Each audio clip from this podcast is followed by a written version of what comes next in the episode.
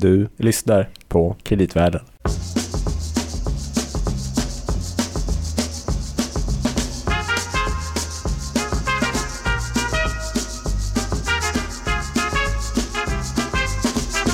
Louis, Mm, Gabriel. nu äntligen så får vi, Upplösningen ja, precis, som vi har väntat valdagen. Nej, inte hela, riktigt än. hela veckan. Det har ju inte varit än det här amerikanska valet. Nej, just det. Precis. Men nu, fast nu är jag mer spänd på det som vi ska prata om nu. Ja, Ja, eh, absolut. ja Louis Landeman. Och Gabriel Bergin. Just det. Båda på Danske Bank Markets. Kreditanalys, men inte just idag. Nej, Nej. eh, vi ska fortsätta att prata val med eh, Sören Holmberg som är kvar här som gäst. Tack så mycket, jag är här. Vi är glada att du sitter kvar. Ja. Eh, vi, du har ju gett ut många böcker under årens lopp. Får man fråga hur många det är numera? Min definition på en bok som jag har varit med i är att jag lyckas knö in mitt namn på omslaget. Okej.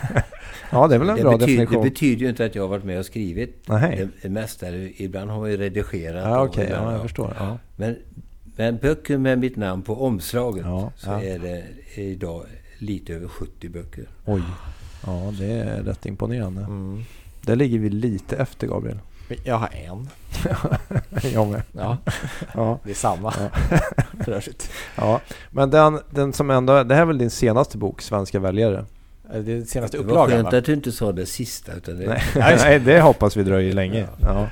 Men det är den senaste. Den, Ja. kom, den kom i somras, ja. Mm. Ihop med Henrik Oskarsson. Just det. Och det är senaste upplagan då? I, den har funnits länge eller? Nej, det, vi, vi skriver ju, har gjort sedan många år, eh, en bok efter varje riksdagsval. Mm. Och den där boken är, är mer lik den som kom efter valet 2010. Ja, Okej, Eh, men det är en ny bok. Så att, just det. Mm. Det är en antologi lite grann eller? eller ja, det, Olika kapitel med olika trender och... vi har ju hållit på och mätt i Sverige i 60 år. Vi började 1956 har vi tidsserier. Så att vi har ju en unikt lång erfarenhet. Och det, I den här boken, Svenska väljare, då kan du hitta tidsserier som är 60 år och, och analyser av varför väljare röstar som de gör och vilka de är. Och till exempel vil- vilka som röstar på Sverigedemokraterna Ja. och vilka faktorer som ligger bakom ett Precis. nyskrivet kapitel i den där Mm. boken. Den är matad med intressant information och data och vi ska ta upp en del av det här under avsnittet. Så att vi ska också sen på slutet eh, presentera en liten tävling där man kan vinna ett exemplar av den här eh, mycket fina boken. Ehm, så att temat för dagens avsnitt är att vi ska diskutera lite grann eh, kring, framförallt i Sverige då, eh, kring hur vi röstar och varför. Ehm, och det finns ju massor med sätt att dela in det här med hur, eh, hur det går till med... Det, det här med höger-vänster-perspektivet till exempel är någonting som ni har med och pratar om. Och det är fortfarande väldigt... Kan man säga att det är väldigt starkt i Sverige? Hur man ser Och- sig som väljare. Och vi är fruktansvärt angelägna, framförallt jag, om att inte säga höger-vänster. Nej, Utan vänster-höger. Och det beror ju på, om, du, Okej. om, om du ser det framför dig så är det ju vänster till vänster och Ja. höger till höger. Ja, ska man läsa Men från det, vänster det är rätt höger? intressant varför det har blivit så i Sverige att man pratar ibland om höger-vänster. Det, det är ju rätt vanligt fortfarande att man Mm. gör som du sa nu. Och det berodde på att den gamla valstatistiken, när Statistiska centralbyrån började med val. Vi hade ju rösträtt, inte, ja, nästan allmän då i början på 10-talet i Sverige. Och då började Statistiska centralbyrån att registrera valutgångarna. Och då var det en ämbetsman som satte sig och då satte han högerpartiet längst till vänster. Och sen så längst till höger där ute satt han så småningom eh, Socialisterna eller Socialdemokraterna.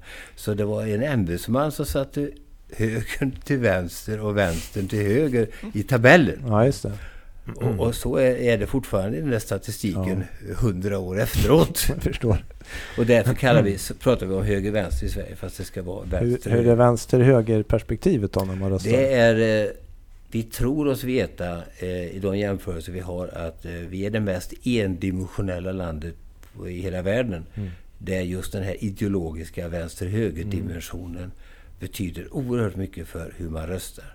Eh, Och den har ju att göra med jämlikhet, eh, välfärdssamhället, eh, hur ekonomin ska organiseras. Om du så vill arbete mot kapital, det gamla uttryckssättet. den typen av, den typen av frågor som har att göra med ekonomi och skatter och välfärd är fortfarande då dominerande i Sverige och är kopplad till den här ideologin. Mm. Och det betyder lika mycket idag som det gjorde när vi började mäta för 60 år sedan när vi har de här mätserierna mm. Eh, för hur människor röstar. Och ja. om man tittar i de flesta andra länder så är vänster-höger också en väldigt viktig faktor. Det är den starkaste i de flesta länder. Okay. Men där har man, har man ofta haft religiösa konflikter kanske, mm. eller regionala motsättningar. Andra sakfrågor eller konfliktdimensioner som har konkurrerat med den här vänster-höger och gjort att vi har fått andra typer av röstmönster. Sverige har varit ovanligt endimensionellt hela tiden. Det där är väldigt intressant, för det tror jag att ni skriver i boken också, att det här med land-stad, eh, som jag själv tänker borde vara en väldigt stark så att säga, konflikt eller skiljelinje, att man skulle rösta väldigt annorlunda. Då konstaterar ni väl att det är förvånansvärt lite så. Att det borde kanske egentligen vara mycket mer att man eh, röstar på ett annat vis ute på landsbygden eller så, för att man kanske inte skulle känna igen sig eller man tycker att andra frågor är viktiga. Men att, eh, och att ja, det är starka urbaniseringstrender och så vidare. Men, eh, men, det är, har, det är inte har, riktigt så. Vi har, vi har ju ett, eh, en sån konfliktlinje i Sverige mm. också. Landsbygdsstad. Vi har regionala motsättningar också. Ehm, och det har ju att göra med, med, med, med bönder en gång i tiden. Det har att göra med Centerpartiet, det gamla mm. bondeförbundet. Men nu är det inte så många bönder kvar. Nej. Det är inte så många mjölkbönder heller, framförallt Nej. de har bekymmer. Och Centerpartiet var ju en gång i tiden uppemot en 25 procent. Mm. Nu är de nere på 6-7 i mätningarna. Och, så att, och landsbygden relativt sett, vi har inte så många människor som bor kvar på landsbygden heller som vi hade för 50-60 år sedan. Mm. Nej. Men, det finns ju men, men, men, motsättningen finns ju fortfarande kvar. Centern är fortfarande, Centerpartiet, i mätningar 2016 dubbelt så starka på landsbygden mm. som de är i, i, i städerna. Mm. mm. Men det, väl, eh, det, finns väl andra partier där, det, lands, där man är överrepresenterad till exempel på landsbygden? Ja, det finns framförallt ett Sverigedemokraterna. Sverigedemokraterna är, är mm.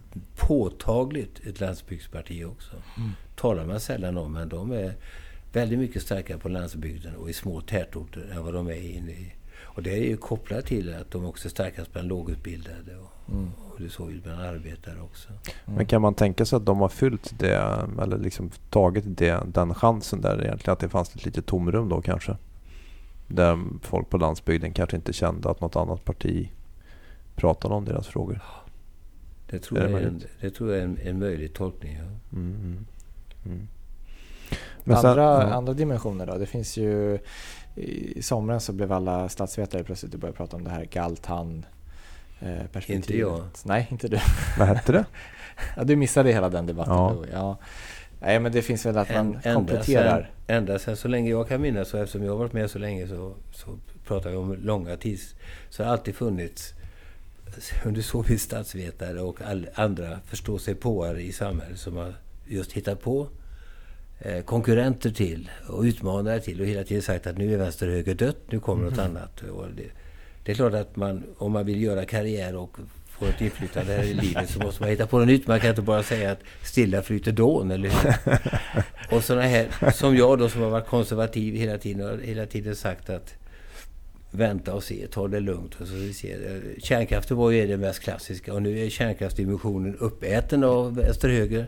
Kärnkraft är numera en vänster-höger-dimension. Mm. Kommer ihåg den gröna, den är också en vänster-höger numera i huvudsak.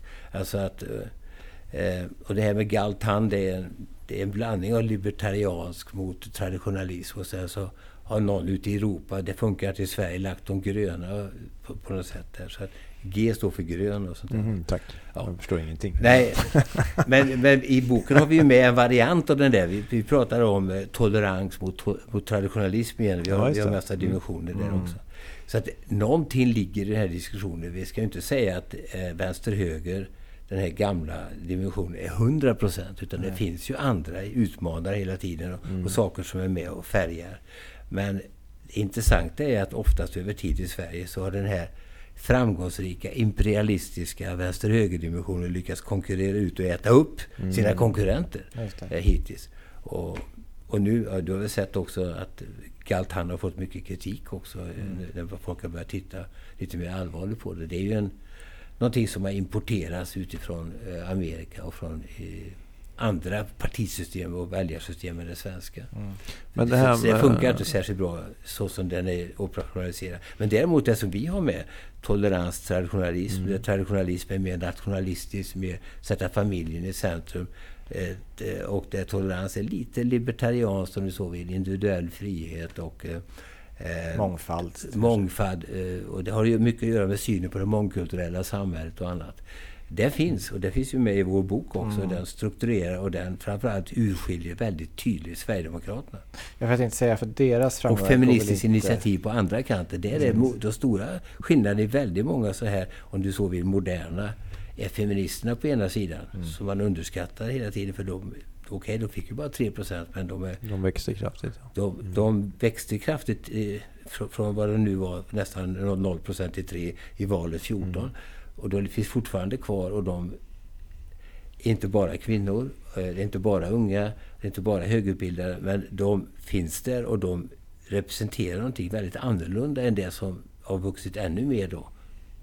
Sverigedemokraterna. Men, men sen en annan sak som är väldigt intressant som jag inte har tänkt så mycket på men när ni skrev om det att eh, Sverigedemokraterna att de gick fram väldigt kraftigt eh, mellan 2010 och 2014 men samtidigt när man tittar på hur, vad folk tycker om olika saker så var det egentligen inte så att det var en kraftig strömning att folk gick mot att bli säga, mer främlingsfientliga eller så under den tidsperioden utan snarare var strömningen tvärtom. Men ändå valde man att man kan säga att man hade kanske ungefär samma åsikt som tidigare men man valde att rösta på ett annorlunda vis 2014 än 2010. Är det, är det riktigt? Så var det. Jag återger det. Och då var frågan, vad beror, hur, hur kom det sig att det blev så? Var det att man tyckte där det blev en så stor diskrepans mellan mina åsikter och vad jag såg hos mitt andra parti, eller gamla parti. Så då kände jag att nu måste jag byta här. För jag känner inte att det stämmer med vad jag tycker. Den förklaring som man brukar framföra har att göra med att partiet har framgångsrikt organiserat sig. De är ett parti som har byggts från grunden. Det är ju mm. liksom inget sånt där flashparti som man pratar om ibland. Utan det är sen grund, grundade 1988, i det valet var första gången, så har ju Sverigedemokraterna gått fram i alla val utan undantag i 25 år. Mm. Aldrig haft ett valbakslag. Inklusive EU-val och kyrkoval. Mm. Alltså jag har inte ja, talat om, varken i Sverige självklart, knappt, jag vet inte internationellt om någon kan hitta någonting motsvarande framgångssaga som de är. Och de har byggt partiet hela tiden underifrån. Mm. Eh, och det gör att när vi kom fram till valet 14 så är det här en av faktorerna att man har nått ut mer, man har träffat mer människor och man har varit duktigare på, både med tv-reklam och annat, och en starkare organisation. Så vad man vann 2014, det var väljare som, om du så vill, redan 2010 skulle kunna kanske ha röstat på Sverigedemokraterna mm. om de hade bara åsiktsröstat utifrån. Det. För det är invandrarfrågan vi talar ja. om nu i huvudsak.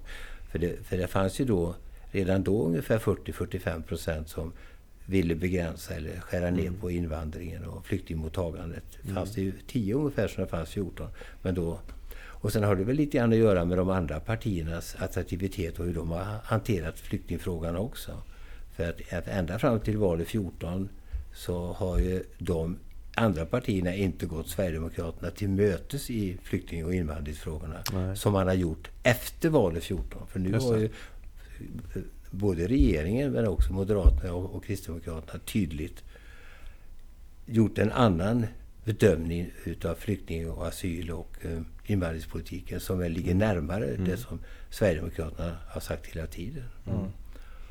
Har de så att säga... Men, men, det, men du har helt rätt i, och det visar vi på, mm. och det visar alla mätningar också, att eh, vi har inte fått en mer eh, i alla fall inte någon tydlig mer invandringskritisk eller flyktingnegativ opinion.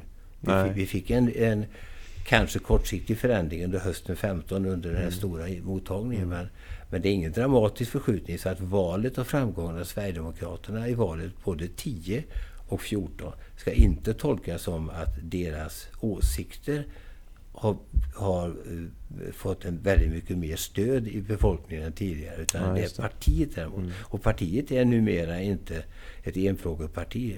Uh, till exempel nu i de senaste mätningarna så sjunker ju på agendan flyktingfrågan. Den är fortfarande den viktigaste frågan i alla mm. mätningar jag har sett. Jag såg den senast häromdagen som kom. Eh, men den sjunker en aning. Mm. Men däremot andra frågor som Sverigedemokraterna har som sina profiler numera ökar i betydelse. Kriminalitet, lag och ordning till exempel. Eh, som är på väg upp på agendan. Det är också Sverigedemokratiska frågor där de har ett hyfsat starkt sakfrågeägarskap. Mm. Eh, inte så starkt som i flyktingfrågan men dock. Alltså sakfrågeägarskap betyder att många väljare tycker att de har en bra politik i just de frågorna. Just och de har också breddat sig när det gäller äldreomsorg och äldrefrågor.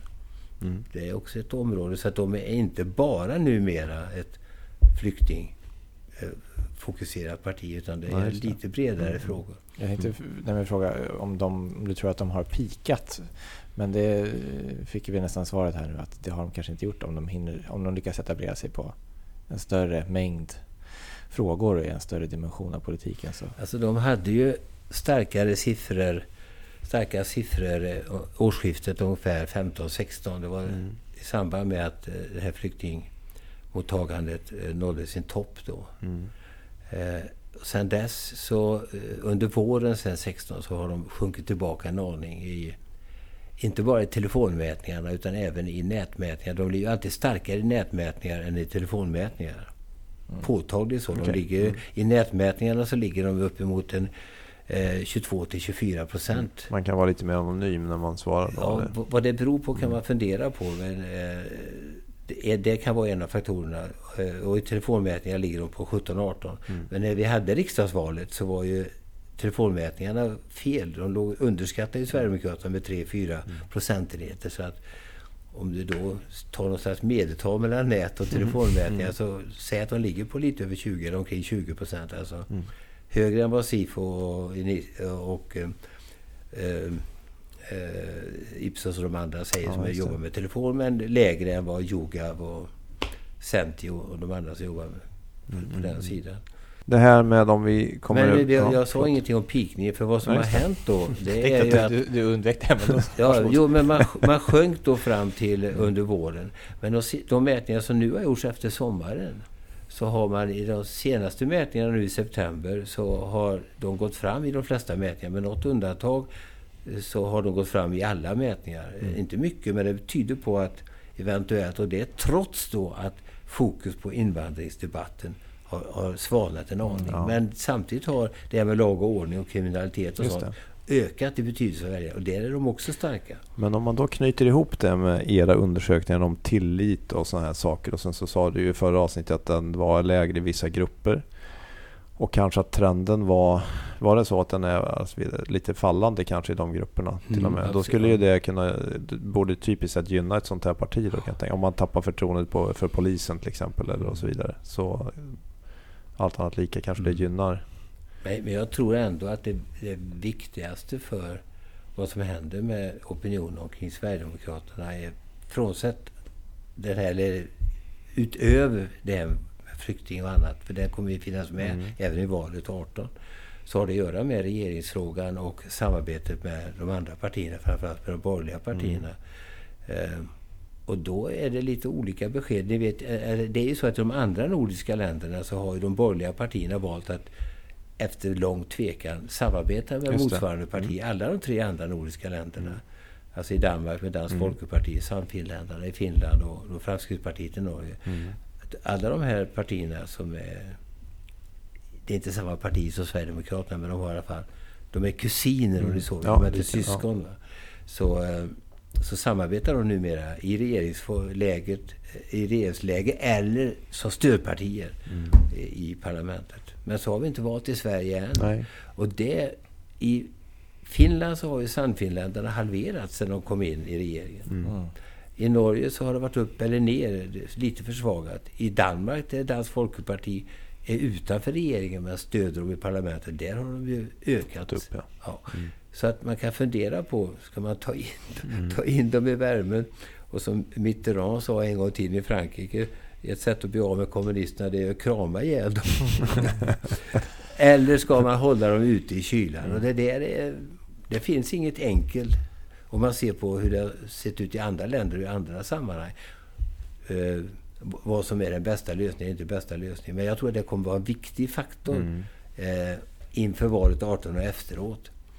Jag tänkte precis fråga det, den här regeringsfrågan, är det någonting som en vanlig väljare bryr sig om egentligen eller är det bara en del av medielogiken också? Ja, det är absolut en fråga som väljarna kom, bryr sig om normalt. Du ser i boken finns det ett kapitel om det, det, det här med regeringsröstande är, är, faktiskt en viktig fråga. Naturligtvis man är intresserad av det. Mm. Och det kommer att, om det nu blir en fokus på, ska de borgerliga samarbeta eller inte samarbeta och i vilka former med Sverigedemokraterna. Det, vi har ju vissa kommuner, Huddinge och annat, där det finns diskussioner nu och i Skåne och annat. Så det finns ju på mm. kommunal nivå redan. Ja. Och lite grann är det ju så, vi har ju en opinion och vi räknar om Sverigedemokraterna som i huvudsak till höger och mitten på vänster-högerskalan. Mm. Och så är det så tycker de själva, de väljarna. Mm. Och så tycker de andra som inte är Sverigedemokrater att de, de, de väljarna, partiet står till, står till höger. Så har vi en opinion i Sverige på 60-40. 60 procent är ju till höger och mitten opinionsmässigt. Mm. Och 40 procent till vänster. Så att vi har ju ett, ett, folk och ett land som styrs av en vänsterregering. Fast opinionen både i parlamentet och bland folket är till 60 procent på andra sidan. Mm. Och hur länge tål och orkar den andra sidan med att inte göra som man har gjort i Norge, Danmark och Finland? Mm. Att till slut ja. hitta på någonting så att man får styra. Eller ska man låta vänster styra Sverige trots att opinionen är på högersidan? Så jag undrar hur länge orkar Kinberg Batra stå emot? Det är upp till henne. Och ja, exakt. Vi tänkte, person. apropå det. Ja, vi har faktiskt det, ett klipp här. Det. Eh, det. här är från ganska exakt ett år sedan faktiskt. Eh, då Kristdemokraterna hade riksting. Och eh, mitt under det här, ja, ni minns kanske vad som hände, men Ebba Busch får prata i SVT under detta och då lät det så här. Ja, Kristdemokraterna tog ju igår på rikstinget ett tydligt beslut med klar majoritet att lämna decemberöverenskommelsen. Jag hade direkt därefter ett samtal med de övriga allianspartiledarna och eh, jag tycker att det enda rimliga tolkningen utav Kristdemokraternas beslut var att decemberöverenskommelsen därmed hade fallit även i sin helhet och jag är glad över att det är en tolkning som har delats utav de andra tre partiledarna i Alliansen också. Ja, och det var ju delvis det som hände då förra året att medlemmarna i alla fall i ett parti vägrade på att, inom citationstecken gå med på att acceptera att vänstersidan styr fritt någonstans. Men stämmer det här överens med vad väljarna i stort också tycker? Att man ska, att man, eller föredrar man att man släpper fram en regering som, som kan komma fram? Jag, jag kommer inte i rak arm ihåg just nu om det finns någon aktuell mätning som just frågar det. Annat än att det brukar ju vara så att väljare vill ha att det egna partiet ska sitta vid makten naturligtvis. okay, ja. Så att eh, eh, om du gjorde en sån undersökning så kommer den att visa att eh, inklusive Sverigedemokraterna att man...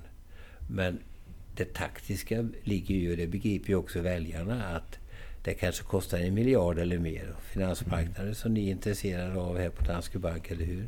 Kommer väl kanske vara orolig om det blir valrörelse, det blir osäkert. Så ska mm. vi ta en sån kostnad och, och då som det ser ut i opinionen nu med hjälp av Sverigedemokraterna då tar regeringsmakten. För det är inte säkert att de allianser vinner de rödgröna. Det skiljer ju bara 2-2,5 procent nu. Så att mm. det, och då gå in i valet 18 som regeringsinnehavare. Det brukar vara en nackdel i alltid, nästan alltid att, att sitta i regeringen i ett val. Mm.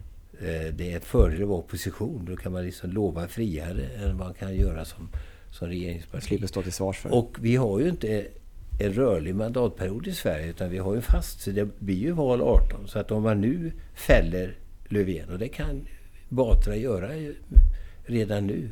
För mm. Sverigedemokraterna har väl sagt att de kan tänka sig vara med på en sån lösning. Mm. Men då får man ju ta regeringsmakten bara ett år och sen så går man in som regeringsinnehavare och det mm. kommer kanske gynna utav två skäl kommer gynna de rödgröna. Ett, att du brukar vara bra i opposition. Två, den svekdebatt du då får inom borgerligheten ja, inför valet. Så då är det väl bättre, misstänker jag, att vänta till efter valet 18. Mm. Och kanske inte tala så mycket om detta ens en gång i valrörelsen. För att så man inte redan i valrörelsen får en svekdebatt och ett inbördeskrig inom borgerligheten. Mm. Om hur man ska göra. Men sen efter valet så får vi se hur förhandlingarna går. Mm. Frågan om man kan... Och då är det ju frågan om indirekt, grader av indirekt stöd och förhandlingar. I, jag, jag har svårt att se att Sverigedemokraterna redan 18 ska kunna sitta i regeringen som, i, som Framstegspartiet gör i Norge och Mm. samfinländarna i, fin, i Finland. Men kanske en dansk lösning som Dansk Folkeparti att Mm. mer eller mindre åtminstone tala med varandra i riksdagen så man får fram mer långsiktiga och stabila lösningar på Ja, den borgerliga kanten. Mm. Mm. I eh, en annan sak som jag funderar på som var lite intressant. För I boken kan man ju se mycket kring hur olika grupper grupper eh, röstar. Eller liksom vad en typisk väljare inom eh, Vänsterpartiet till exempel ser ut på det här viset och eh, inom Centern ser ut på det här viset. Jag försökte göra någon sorts sammanställning. Egentligen kanske man inte kan vända på det, kommer jag på sen. Men jag, jag tyckte ändå det var lite så här. Om man säger så här, om jag skulle säga så här. En manlig kommunalanställd akademiker inom pedagogik som bor i Pajala. Vad tror du? Kan man säga att den personen skulle rösta på något speciellt i genomsnitt? Ja, vi, vi försöker ju förtvivlat att undvika den typen av journalistiska vinklar. Jaha, okej. Då kommer man ju fram, då kommer man ju fram till att sådana människor finns ju inte. Nej. Det finns ju inte så många kommunalanställda akademiker i Pajala. Nej, det är sig de sant kanske är två. Och hur de röstar, det vet jag. Har du frågat jag dem tänk, då? Nej, jag tänkte att det kanske var vänsterpartister. Ja. Ja. Jag hade tvingat mig att säga något så hade jag också sagt det. Ja. Ja. För Vän- Vä- Vänsterpartiet och Socialdemokraterna framförallt är ju starkare i Norrland. Ja, just det. Och det har de ju varit i ända sedan, vi, ända sedan tullstriden på 1880-talet. Så att vi har ju 150 140-150 år tradition att man är röd i Norrland och man är blåare nere i Sydsverige. Just det. Det, det är rätt fascinerande att vi har ett så stabilt geografiskt mönster. Mm. För om du jämför nu med det som... För det, eh, precis, som- för om, omvänt så såg det ut som att till exempel bodde man i Lidingö eller Danderyd var man eller är. Då är man väldigt troligt att man röstar antingen Moderat eller Folkpartiet. Eller i Vällingen nere i Skåne. Ja, just det. Mm. Mm. Kommer övre medelklass och de som har pengar och utbildning i Sverige, de är, väldigt tydliga på den borgerliga sidan. Mm. Men vad har hänt med Moderaterna till exempel? För att de skaffade sig ändå en del, hel del nya väljare väl från 20, valet 2006. Kanske en, även en tid därefter. Eh, har de, håller de på att försvinna iväg igen eller eh, har de stannat kvar och det finns kanske lite gamla moderater som nu går till SD till exempel? Alltså, de mätningar som finns tillåter inte riktigt den finfördelade motoriken som du är ute efter. Det fanns ju en teori som moderata ledare, jag såg det själv i TV, satt och, att det var, det var gamla socialdemokrater som övergav Moderaterna 2014. De som de hade vunnit med okej. 10 Just det. och 6. Eh, De gick nu över till Sverigedemokraterna. De hade de bara till låns då. Det var jag antyder att det var de från LO och arbetarfacket. Men när vi tittade på detta så kunde vi inte hitta något sånt där, några, några sådana exempel. Så att det, det, det var både den typen av moderater och andra. Men annars är det ju sant att det parti som har tappat mest till Sverigedemokraterna efter valet 14, i den här uppgången nu som Sverigedemokraterna har haft, och även i valet 14 som ni såg i boken, det parti som då tappade mest till Sverigedemokraterna var ju Moderaterna. Eh, Och samtidigt, de väljare som de har vunnit mest, Sverigedemokraterna, är ju arbetare, lite lägre utbildning, eh, LO-medlemmar. Men, Sjukpensionärer. det, men precis, och de fanns ju. Den ty- typen av väljare är ju inte så vanliga bland moderater, men de har ju funnits. Och det är framförallt bland de typer av grupper man har tappat. Ja, just det. Men man har tappat på Östermalm också. Det, när man pratar om sånt där så älskar folk att tala om att ja, de känner de på Östermalm som har börjat rösta på Sverigedemokraterna. Ja, de finns också.